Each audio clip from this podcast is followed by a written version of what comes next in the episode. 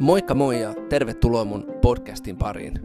Olen tosi kiitollinen siitä, että sä oot mukana ja messissä ja hienoa, että mä saan yhdessä jakaa tämän hetken sun kanssas. Tämä sarja, mitä tällä hetkellä käsitellään, on Efesolaiskirjeestä. Saat parhaiten irti tästä sarjasta, kun luet Efesolaiskirjettä. Kannattaa lukea sitä rauhassa ja kannattaa lukea sitä useampaan kertaan ja kenties lukee vähän eri käännöksistä ja UT 2020-käännös on sellainen, joka toimii erityisen hyvin niin kuin kuunneltuna. Niin tervetuloa mukaan ja nauti matkasta.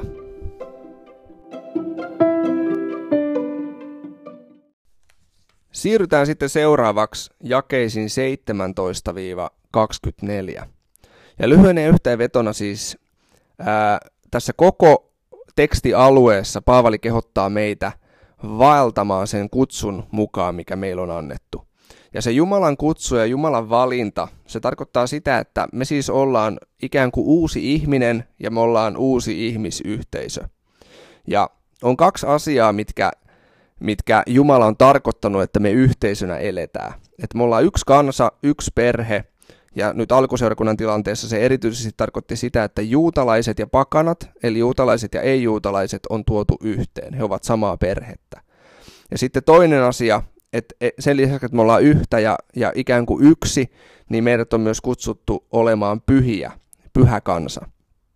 Ja nämä neljännen luvun jakeet 1-16, ne puhuu siitä ennen kaikkea siitä ykseydestä, ja nyt sitten tämä, mitä me seuraavaksi aletaan lukemaan jakeesta 17 eteenpäin. Ja aina sinne ihan viidennen luvun jakeeseen 21, niin Paavali käsittelee erityisesti tätä pyhyyden ja puhtauden teemaa. Tuohon aikaan, kun nämä ihmiset eli, niin Efeson seudulla esiintyi kaikenlaista okkultismia, enkelien palvontaa, asketismia ja kaikki, kaikki tällaisia pakana uskonnoista tulevia niin kuin harhaoppeja ja vääriä käsityksiä. Ja myöskin juutalaisuudessa oli tämmöisiä erilaisia suuntauksia ja, ja kummallisia painotuksia, jotka oli syntynyt diaspora-juutalaisten keskuudessa aikaisemmin. Eli nämä vieraat opit ja opintuulet ja kummalliset käsitykset, niin ne oli ihan arkipäivää tuon ajan ihmisten elämässä. Ja Paavali halusi ohjata heitä syvemmälle Jeesukseen – syvemmälle totuuteen. Jakeesta 17 eteenpäin. Sanon siis tämän ja vakuutan Herrassa, älkää enää vaeltako niin kuin pakanat, turhanpäiväisissä ajatuksissaan. Heidän ymmärryksensä on pimentynyt, ja he ovat vieraantuneet Jumalan elämästä, tietämättömyytensä ja sydämensä paatumuksen tähden. Heidän tuntonsa on turtunut, he ovat antautuneet irstauteen, ja ahneudessaan harjoittavat kaikenlaista saastaisuutta. Paavali puhuu tässä aika kovaa tekstiä pakanoista, eli niistä ihmisistä, jotka ei ole alun perin juutalaisia, ei ole tuntenut Jumalaa eikä ole elänyt yhteydessä Jumalaa. Hän puhuu, että heidän sydämensä on kovia ja kovettuneita, heidän oma tuntonsa on turtunut, he on paatuneita. He ei enää ajattele, että, että synti on syntiä tai vääryys on vääryyttä, vaan he ihan avoimesti elää sen jotenkin sen oman itsekään luontonsa mukaan ja omien, omien tällaisten ärsykkeiden ja himojen mukaan.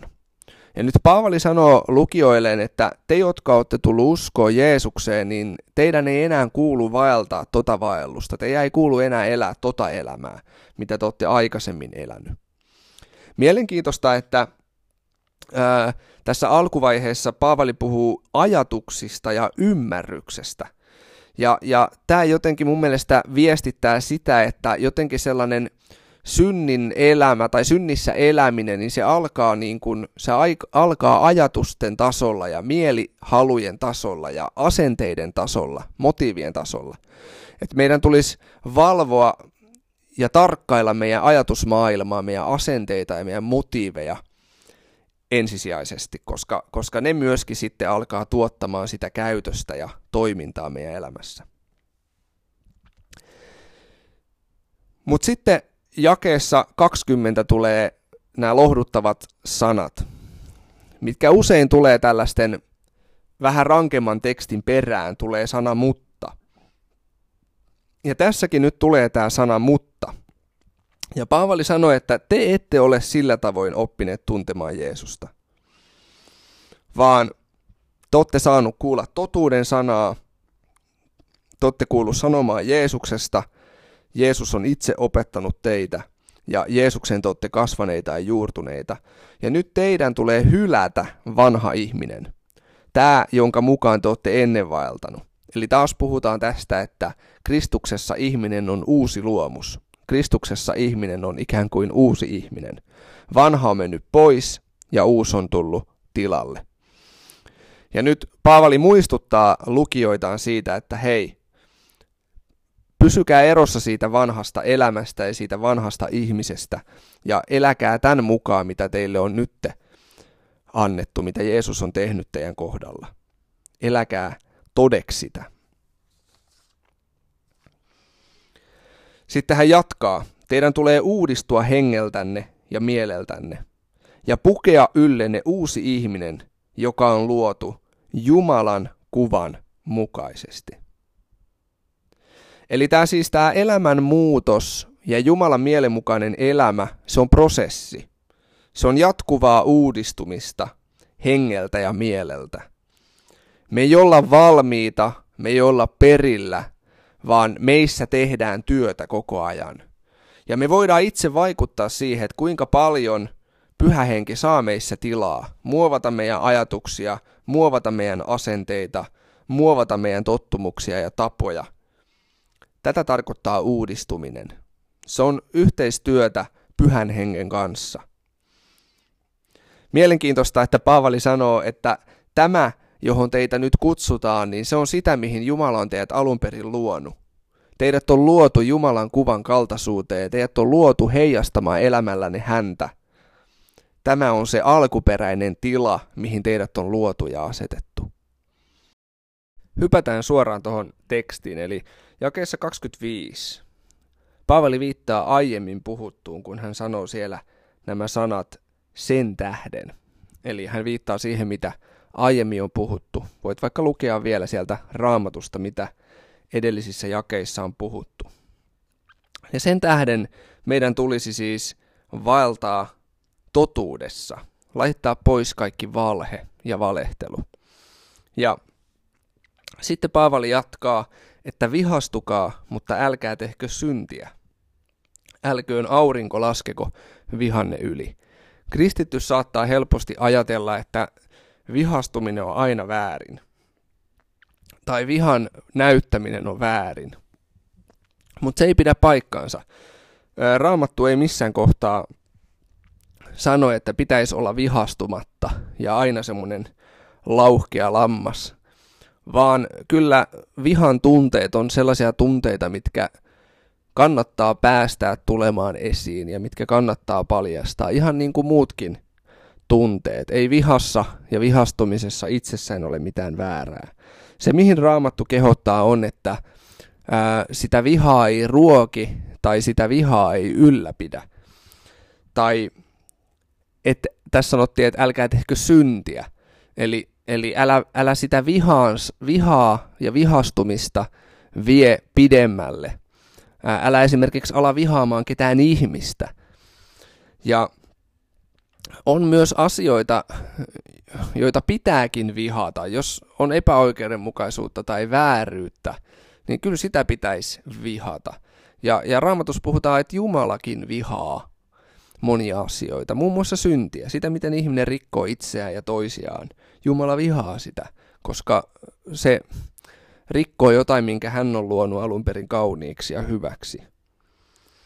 Ja tämä on myös tämmöinen hyvä ohje, mitä varsinkin varsinkin seurusteleville pareille ja aviopareille sanotaan, että älkää, älköön aurinko laskeko vihane yli. Ja tästä on tehty semmoinen vähän niin kuin sovellus, että älkää menkö nukkumaan ennen kuin olette sopinut sen mahdollisen riidan, mikä teillä on ollut. Sitten jae 28 on hyvin mielenkiintoinen. Mun mielestä tässä puhutaan mahtavalla tavalla parannuksen tekemisestä, että mitä se parannuksen tekeminen tarkoittaa. Monesti me ajatellaan, että parannuksen tekeminen on, on sitä, että ihminen tunnustaa syntinsä Jumalalle, pyytää niitä anteeksi ja kääntyy niistä pois. Ja se on totta, nämä kaikki asiat kuuluu parannuksen tekemiseen, mutta ää, voi olla, että siihen kuuluu jotain muutakin. Katsotaan, miten tämä jae 28 sanoo. Eli siellä puhuttiin, että joka on varastanut, niin älköön enää varastako. Eli lopettakoon varastelun. Pikemminkin tehköön työtä. Eli äh, siihen varastamiseen on joku pohjasyy, ehkä tarvii rahaa, tarvii ruokaa tai jotain muuta vastaavaa, niin nyt sen eteen pitäisi toimiakin toisin, pitäisi alkaa tekemään töitä. Ahkeroiden käsillään sitä, mikä on hyvää. Eli, eli tee jotain sellaista työtä, mistä on jotain hyötyä muillekin ihmisille. Tee jotain hyvää. Sitten täällä sanottiin vielä, että niin, että hänellä olisi antaa tarvitsevalle.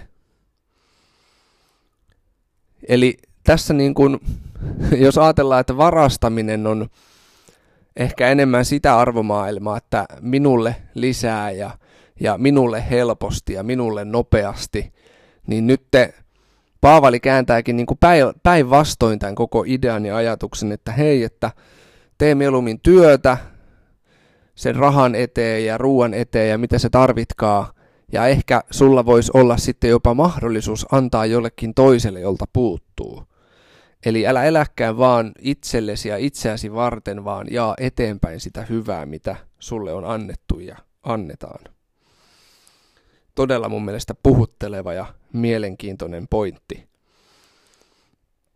Sitten Paavali sanoi, että älkää puhuko mitään sopimattomia puheita, vaan sellaista, mikä on hyvää, tarpeellista ja rakentavaa. Mieluista niille, jotka kuuntelee.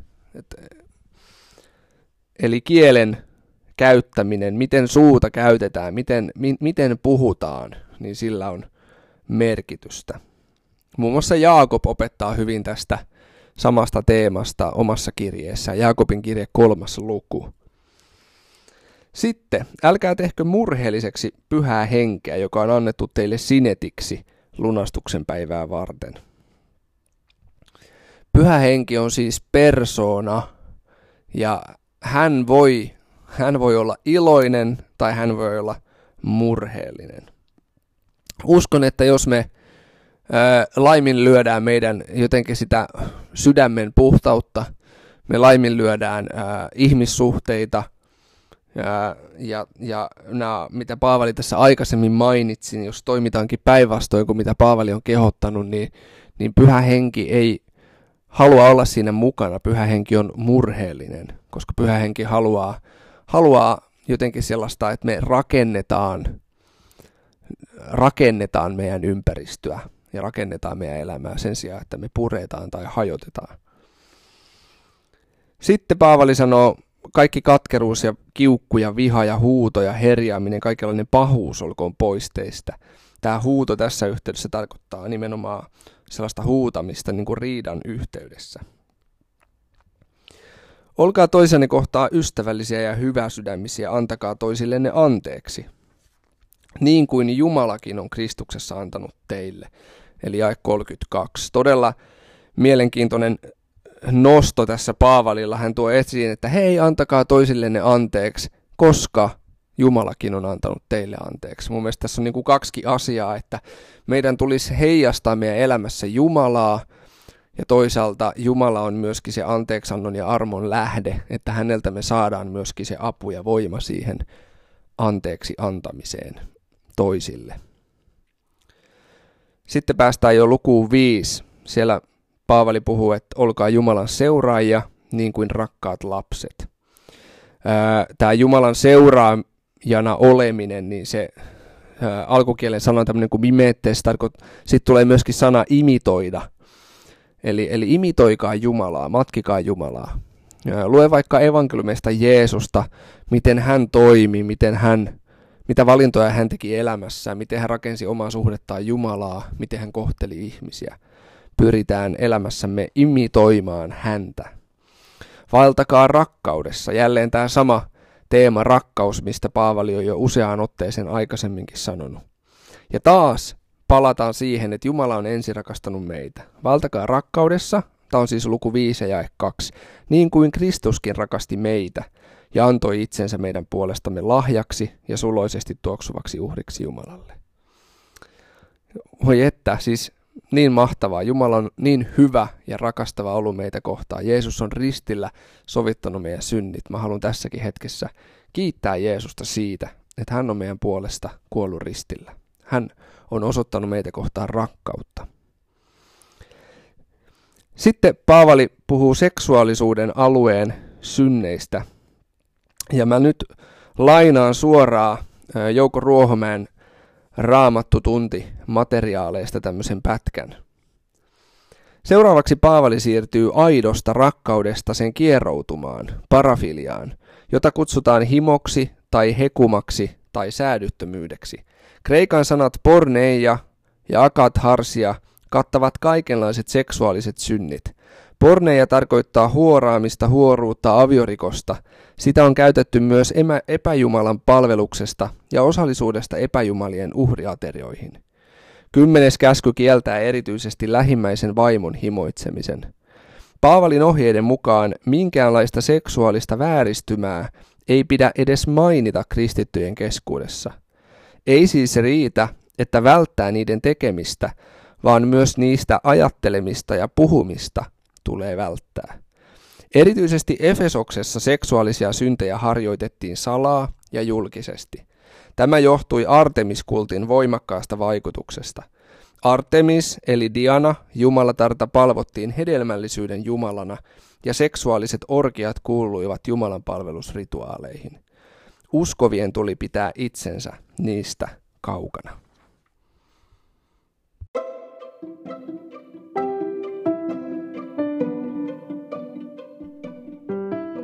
Hei, tosi paljon kiitoksia, että olet ollut mukana mun podcastin parissa.